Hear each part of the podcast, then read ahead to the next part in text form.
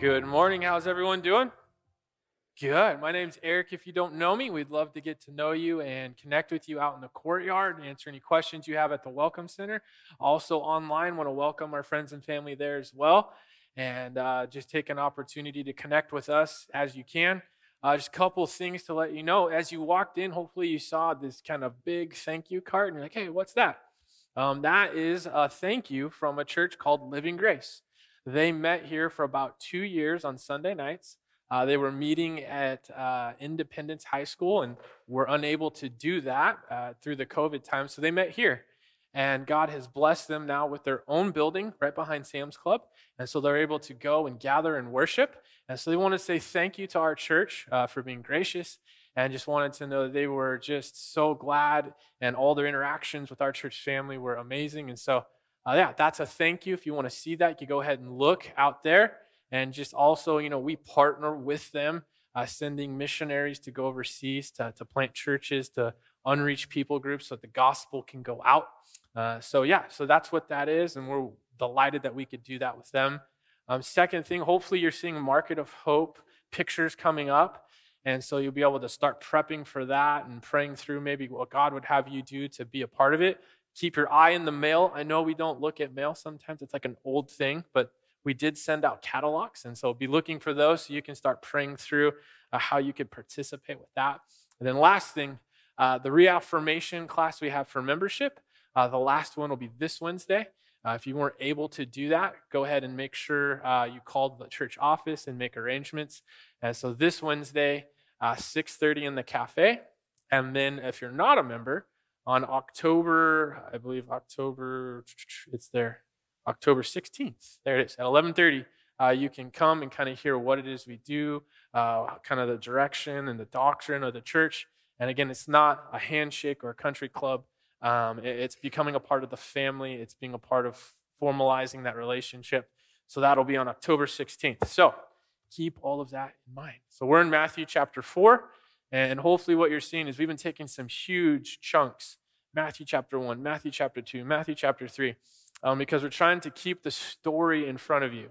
How is this gospel unfolding? How is this book unfolding? Versus maybe going like verse 1, name, verse 1, second word, verse 1, third word, and maybe spending like 7 years. And so we want you to see everything that's going on. So hopefully some things that you're catching. Matthew is a very Jewish book. It's going through Jewish lineage. This is Jesus, son of David. He's the king. He's the promised king of the Old Testament. He's also the seed of Abraham. He's the lamb to take away the sins of the world.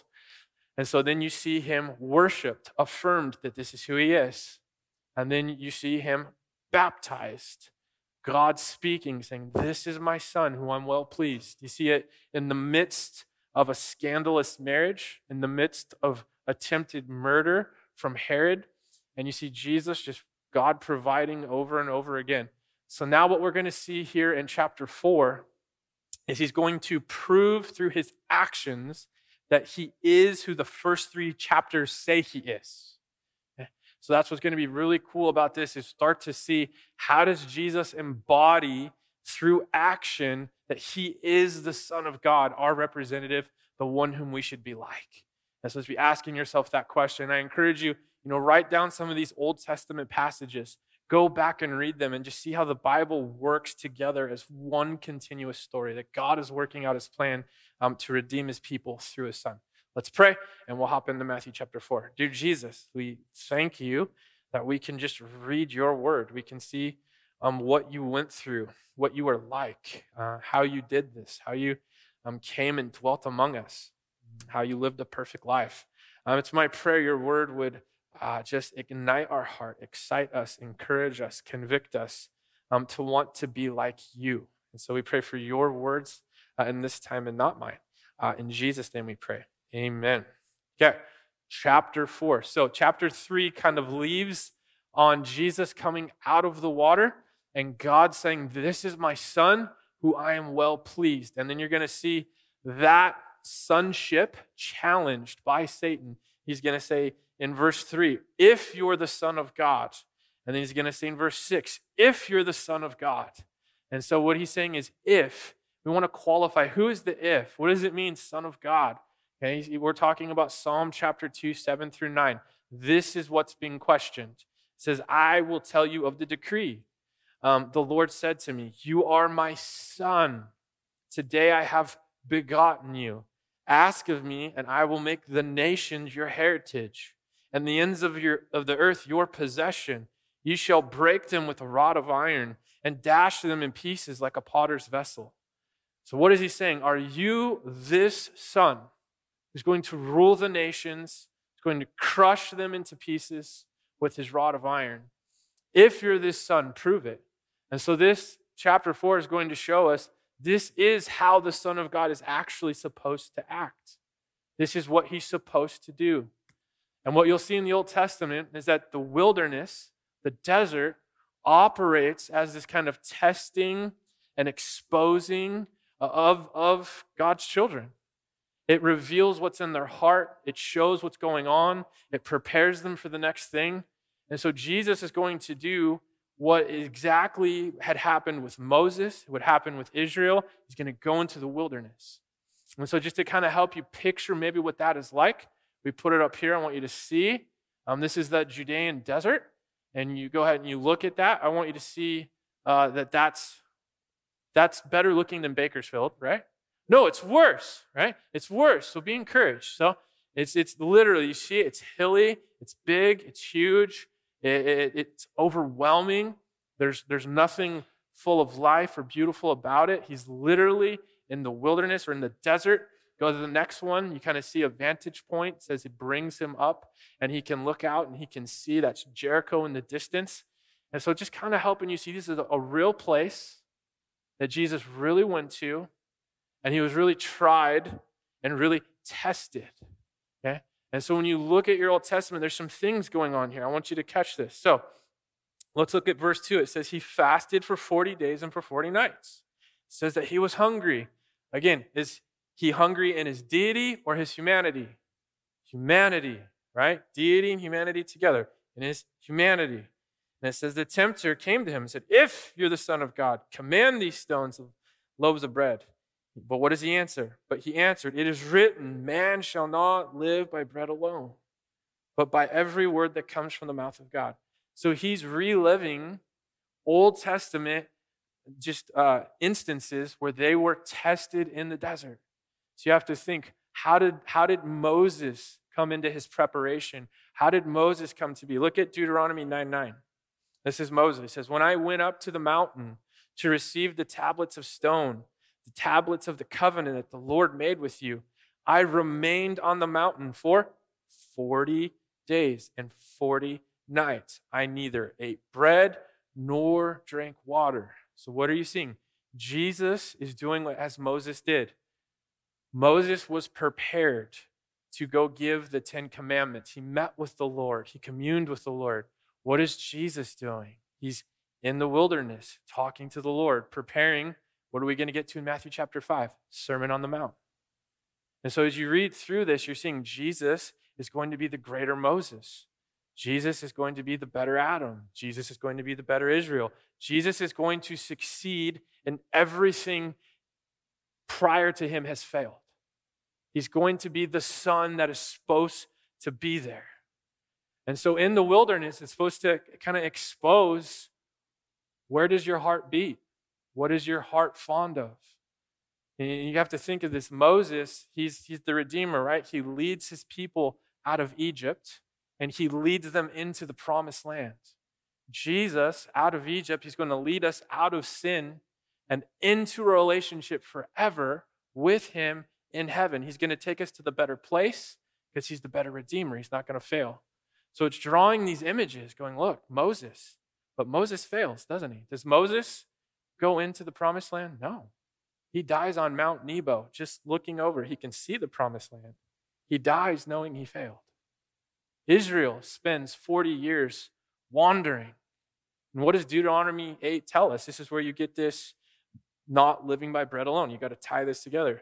Deuteronomy 8 says, and you shall remember the Lord, or you shall remember the whole way that the Lord your God has led you these 40 years in the wilderness, that he might humble you, testing you. There's that word, testing you, to know what was in your heart, whether you would keep his commandments or not.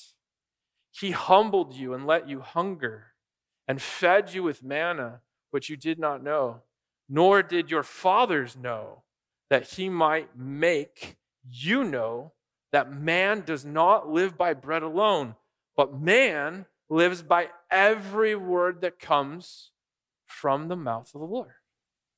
So what do we see? We see where Israel was led, Israel was tested, and Israel failed, that Jesus is going to be, what we see in verse 1, led by the Spirit. And he's going to be obedient to the very commands of God. He's going to do what Israel couldn't. Now here's where I want you to take notice. I think sometimes when you find yourself in a hard situation, you find yourself in a wilderness, you find yourself maybe in pain and agony and anguish, the first thought is, man, I did something wrong, or God is disciplining me. Now, I don't want to negate that. But what this passage is getting at is that God led Israel to the wilderness through Moses, and that Jesus was led to the wilderness through the Holy Spirit. See, sometimes God says, I'm going to take you here. I'm going to teach you. I'm going to show you. I'm going to prepare you. I'm going to reveal something. Now, in this, I want you to also grasp this. God did take Israel into the wilderness, and he's taking Jesus right into the wilderness, but he took Israel out of bondage somewhere bad, took them somewhere better, and is going to lead them to something even greater, the promised land. Same thing. God has taken us away from our sin. Jesus has just come out of the water, right? We've come through that. We've been saved. Then he prepares us, and then he sends us to something greater, that relationship. So you see this over and over again. And so a question to ask yourself, you find yourself in a hard situation, life pressing. The wilderness, the reason I show that, it's overwhelming. You're alone, you're desolate, no help, all by yourself. It begins to reveal some things about you. Think of Israel. What does it reveal about them? They want the blessing of God, but not the relationship with God. They get into the wilderness, and what are they saying? Can we go back to Egypt? It's very similar to prison. You have an overlord, you have your meals, you have your quarters, and you have your job, and it never changes. Like, we want to go back there. This food is weird, this manna, there's no water. It reveals to them they'd rather have comfort than wandering in the desert, trusting the Lord to be their food, to be their water, to be their God, to be their provision. See, they want the blessings, but not the relationship. At the same time, they're forgetting God had all of those plagues, and he saved them through those plagues. He parts the Red Sea. He saves them through that, crushes Pharaoh's army. In the wilderness, we often forget what God had done in the past. And then we take our own path in the wilderness, trying to soothe what's in the flesh. Soothe, either it's a fear, or it's a desire, or it's a pain. You know, where are we drawing this? Look at, what does it say in verse 2? It says that he was hungry. Jesus was hungry after 40 days. See, Satan comes and he tests and he tries in a moment of weakness. 40 days. You ever been hangry before? Yeah? Okay, you know what that feeling? When you're hangry, that's hungry plus angry combined. You'll move a mountain, you'll kill a child, whatever it takes, right? You'll eat it. You don't care if it's on the floor, if it was, right? You just want food and you want it to be satisfied. See, this is when you will be tempted. It's in that deep emotional angst. See, he's going to come to you. And what are you going to see in this wilderness narrative is Jesus is always going to say, you're satisfying the temporary, but I'm tied to the eternal. That food is a temporary satisfaction. This is why he quotes Deuteronomy 8. Every word that comes from the mouth of God. He's saying, I will not take temporary satisfaction and ignore that God is my sustainer. He is the one who is with me. I'm not going to break that relationship to fill this need. That's one of the things we have to know about ourselves, is when you find yourself in the wilderness, where you will get preyed upon, where you will be tempted, will be in that pain, that thing that makes you go, I have to solve this, I have to do it right now, whether it's fear, whether it's anxiety, whether it's trying to numb the way you feel about yourself. You're going to try to do it, but it's going to be temporary. Never exchange the temporary or the eternal for the temporary. See, these testings, each thing, you move on to the next thing. What does he offer Jesus? He takes him up to a hill. He says, look, throw yourself down and God will save you. What is he doing? He's twisting the word of God. He's twisting Psalm 91. Psalm 91 walks through this just imagery that God saves us and he keeps us and he protects us and he doesn't let things come against us. But what it doesn't say is you can go do whatever you want, and if God really loves you, he'll stop it from happening. See, Satan is trying to twist the scripture to say, see, prove it. You can tell God what to do. He can work for you. Similar to the garden, isn't it? Did God really say that? He doesn't want you to succeed. You can succeed. You can usurp him. You can be like him. See, we don't directly make that correlation, but we kind of deductively do it. We kind of do a roundabout. And this is what I mean. We come to God and we say, you know what? I've done a lot of good things. I should never have to have cancer. I should never have to have someone hate me. I should never have to worry about my freedom. I should never have to worry about this because I've earned it. God, you have to do this. It says, no, God, I act, you clean up. If God really loves me, he wouldn't let this happen to me. And all of a sudden, we twist the scripture where God works for us. See, Psalm 91 was not written as a do whatever you want and God will be right behind you with a mop cleaning you up. How does Jesus use Psalm 91 later? He's saying, hey, if I'm in trouble, my Father will protect me. I'm not worried.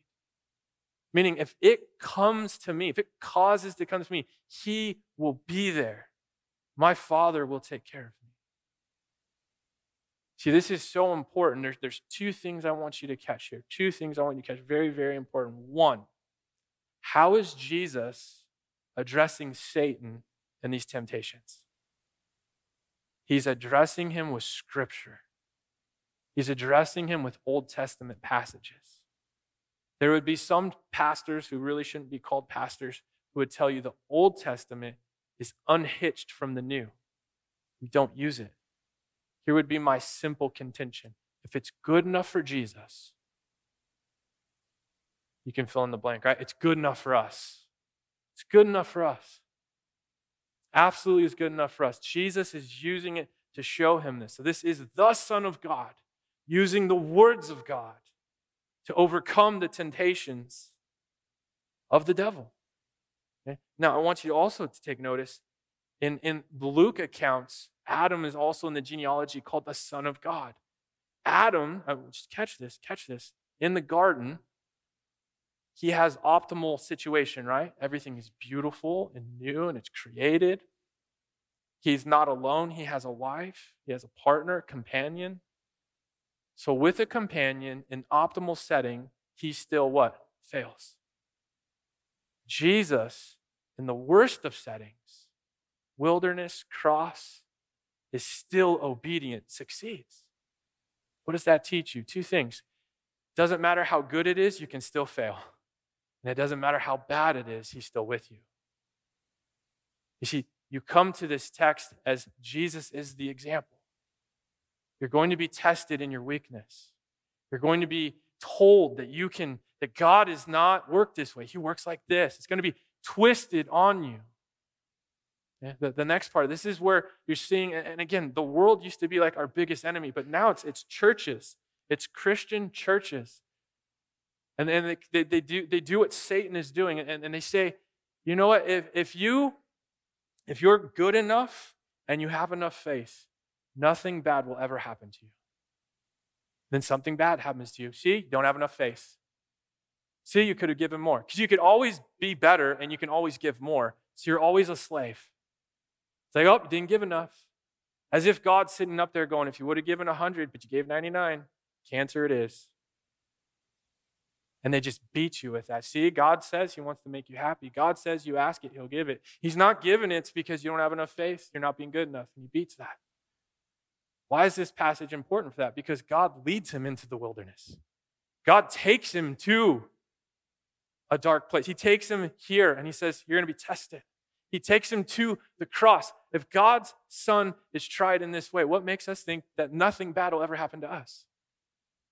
The scriptures never teach that you won't have pain, you won't have suffering, and you won't have hard times. The scriptures teach that you have everything you need in God, in Christ. His words sustain you.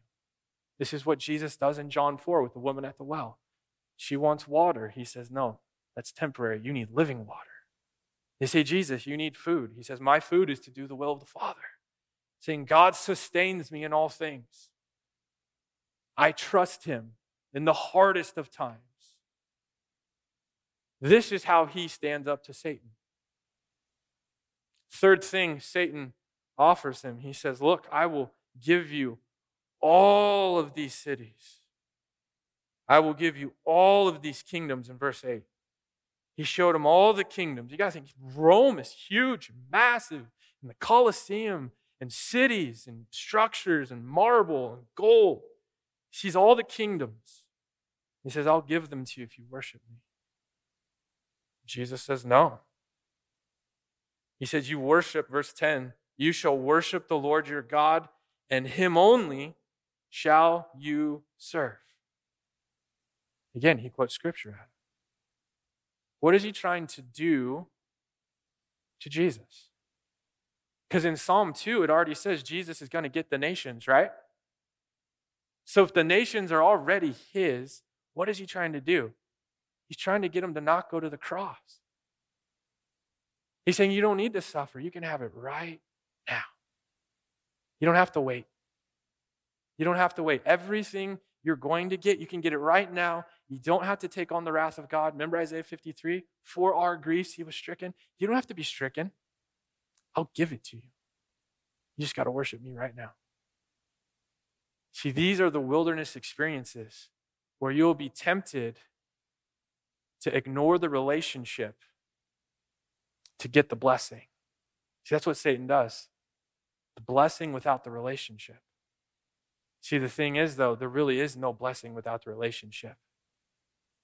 Because if Jesus worships Satan, it's all over. It's not actually a blessing. It's a lie. It's a trick.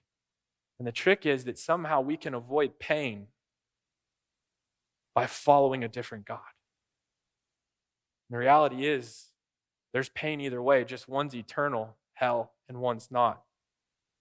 Temporary suffering on earth. And so Jesus says, no. I worship God. I serve him, not you. Okay? Now, this takes us to some very key theological points we have to understand. Is how does Satan work? Who is Satan? So that we understand what's going on. Okay? First chart I want you to see. This is typically how you see, I don't want to say typically, but it's more pervasive now. It's happening more now than it used to. Is that Satan is off on one side and God is off on another. And Satan and God are battling it out for cosmic control. God is good, Satan is evil.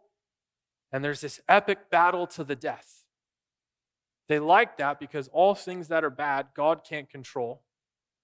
God has no say-so. Couple problems with that. One, it makes Satan not a created being. He doesn't have a beginning point.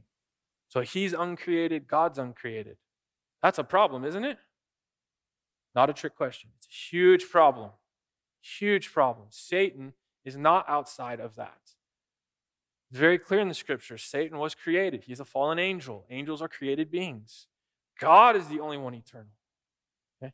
Now, go to this next slide. This is the biblical way to look at it. But this is why it gets uncomfortable. Everything is within the control of God. This is what we see with Job, isn't it? Job is there. He's a man, and Satan goes to God and he says, may I do this? Nothing passes without the permission of God. We don't like this. Why? Because we look at things like hurricanes in Florida and say, you're telling me God could stop that? Yes. And he's not? No. Well, that's not a God I can believe in. Well, you just found your wilderness problem. Trusting the character and nature, sovereignty and justice of God. This is why Jesus says, him shall I serve. What's Satan kind of between the lines saying? You're going to go to a cross and bear the wrath of God to get the kingdoms? You don't need to do that. I'll just give them to you now. What kind of father does that to a son? I love you way more. I'll just give it to you. I'm just asking you to take a knee. Jesus, I would rather go to the cross and suffer and serve him than have no pain and serve you. See, Jesus is modeling sonship to the highest degree. He's going to have the blessing because he has the relationship. And God is going to walk him through the wilderness. Just as the Spirit led him in, the Spirit will lead him out. The Spirit will lead him to the cross. It will rise him from the grave in glory and in victory. He will not shortcut the process. See, the wilderness is where God teaches us. The wilderness is where we get exposed.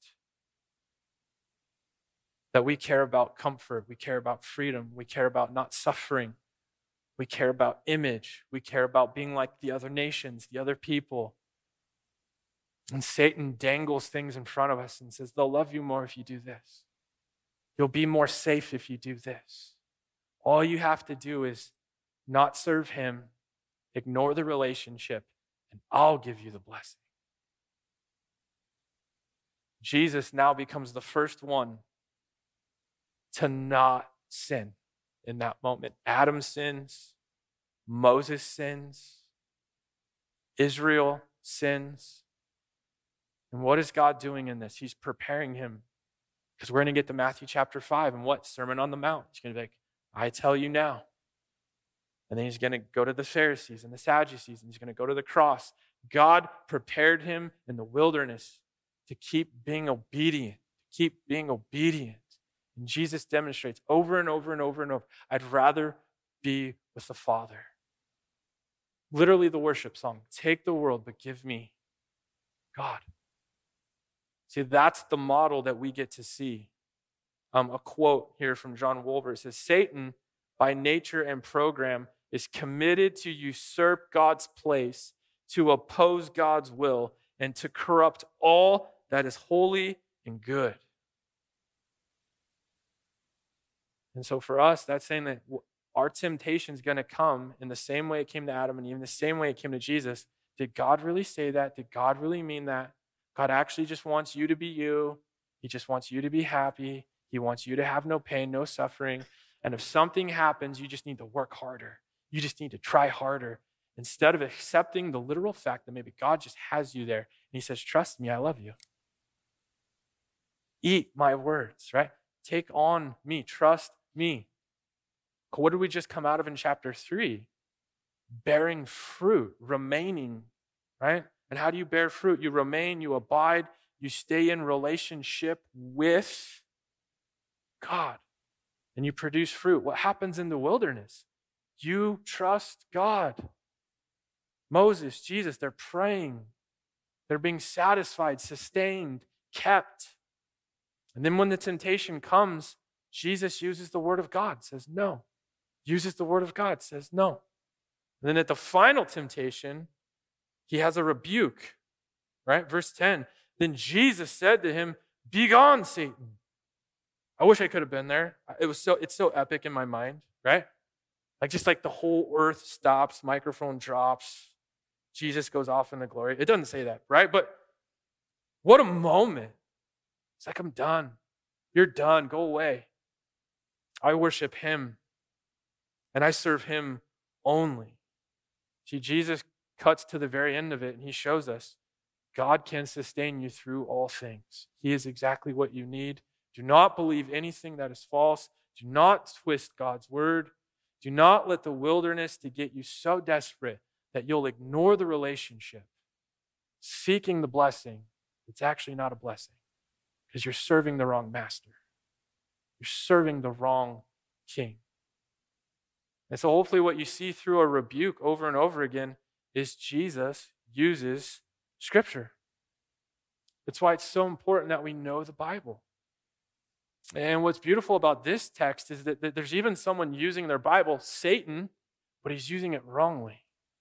This is why Psalm 119 tells us, "Thy word have I hidden in thy heart, that I might not sin against you." Meaning, the word of God helps you know what's not the word of God.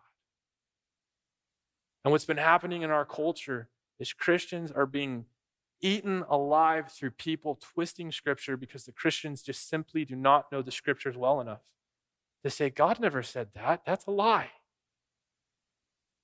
Think how many troubles you could have saved yourself. You're just like, oh yeah, God doesn't say that.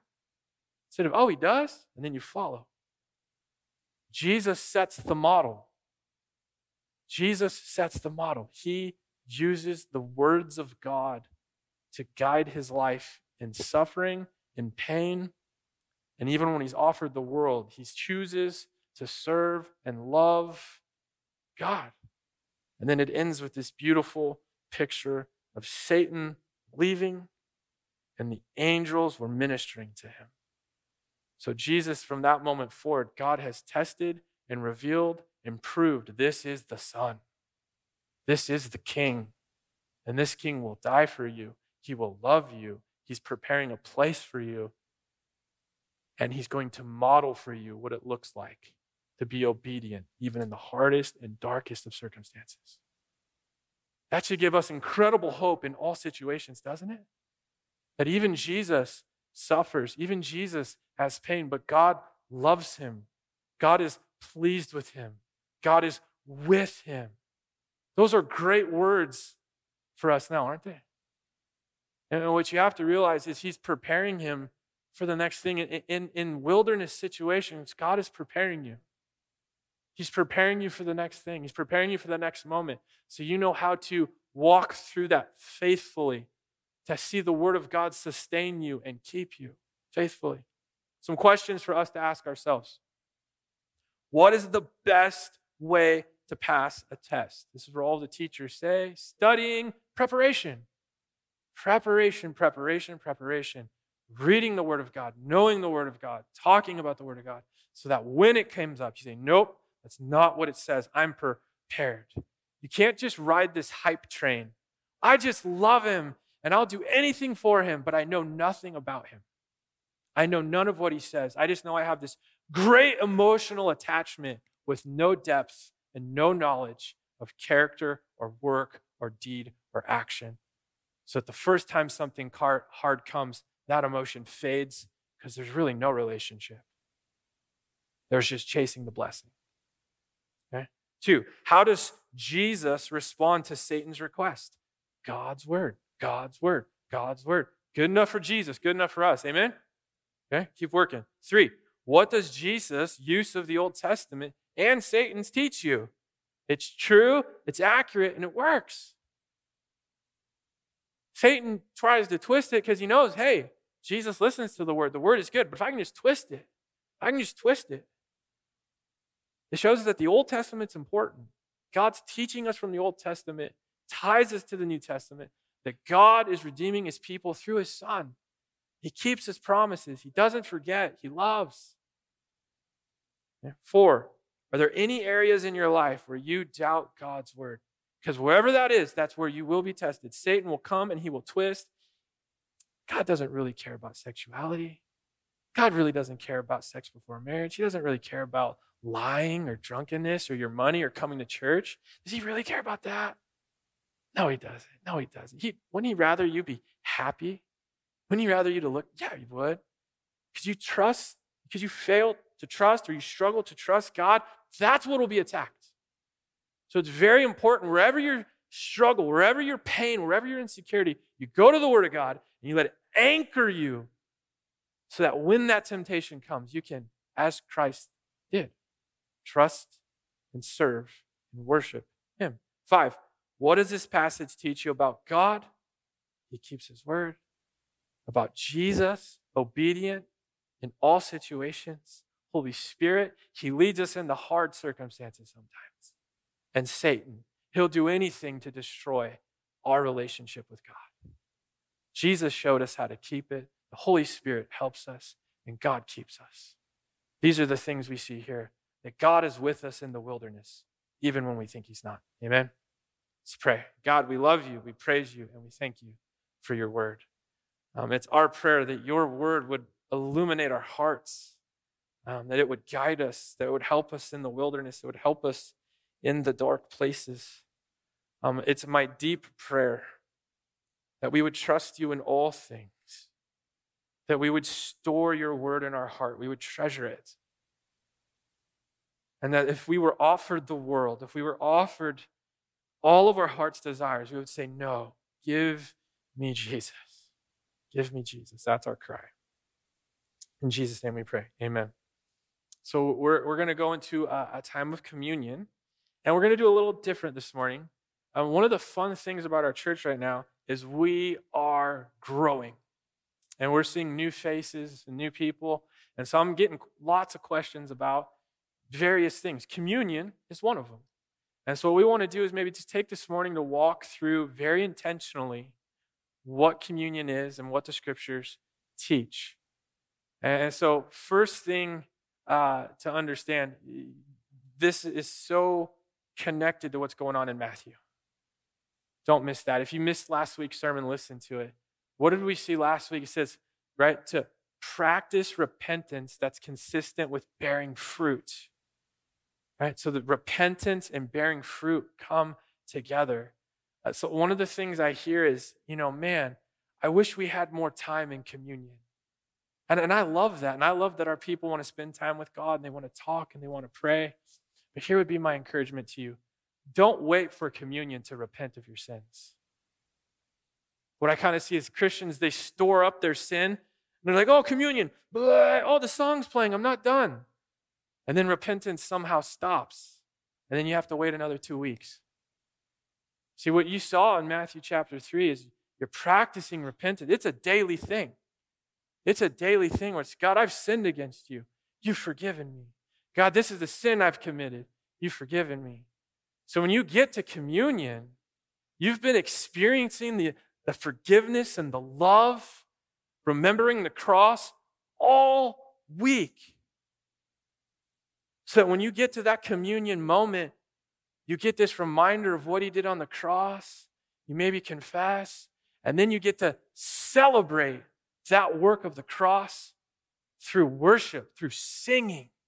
That's something you can't do on your own. Corporate worship, declaring in front of people that you're thankful for what Christ did on the cross for you.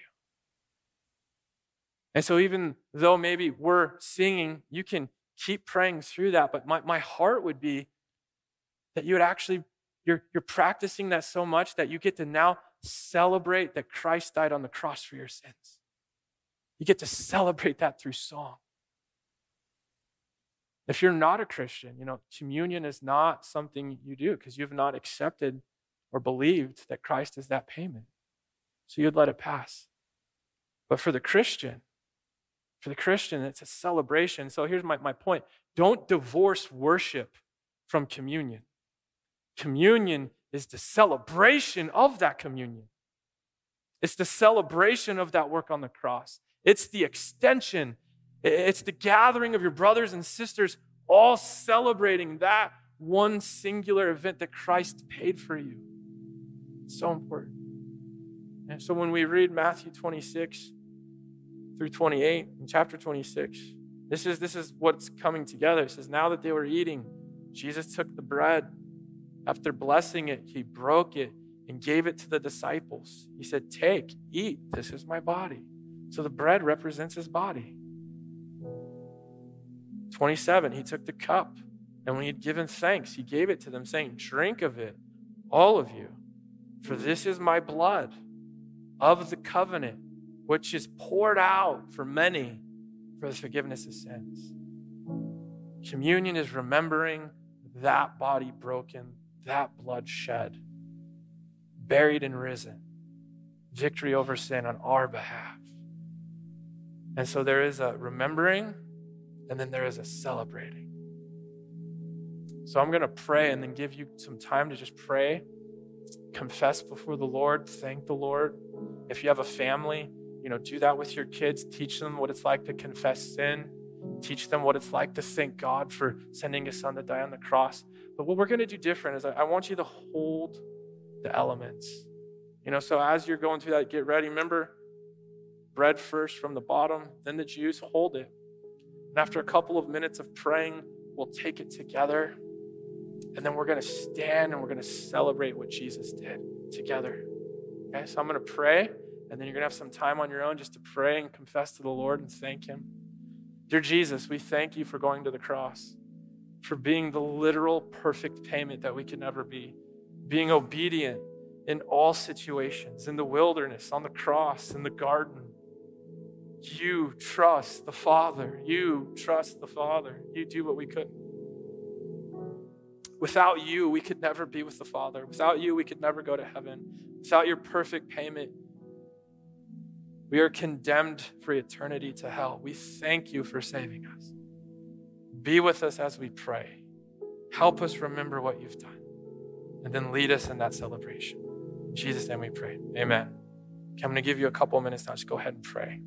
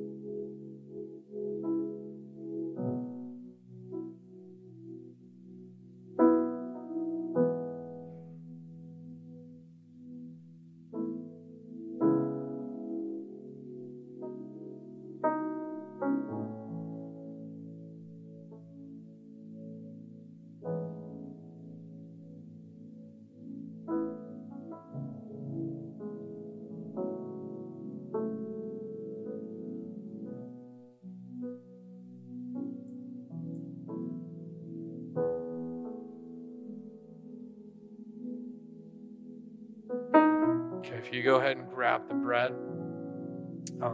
Jesus would say something to the effect of, this is his body broken for us. Eat in remembrance of him.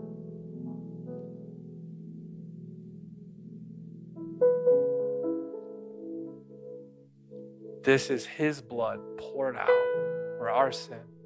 Drink in remembrance of him.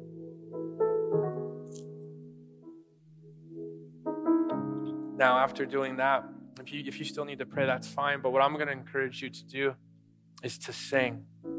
We're going to stand and we're going to sing. And we're going to sing that no day of our life has passed, that he has not proved us in his sight, that the best we have to offer, like Isaiah tells us, are these filthy rags. But yet he still loves us. He still loves us, that all things in me plead for my rejection, but all things in you. We are guilty, but been pardoned.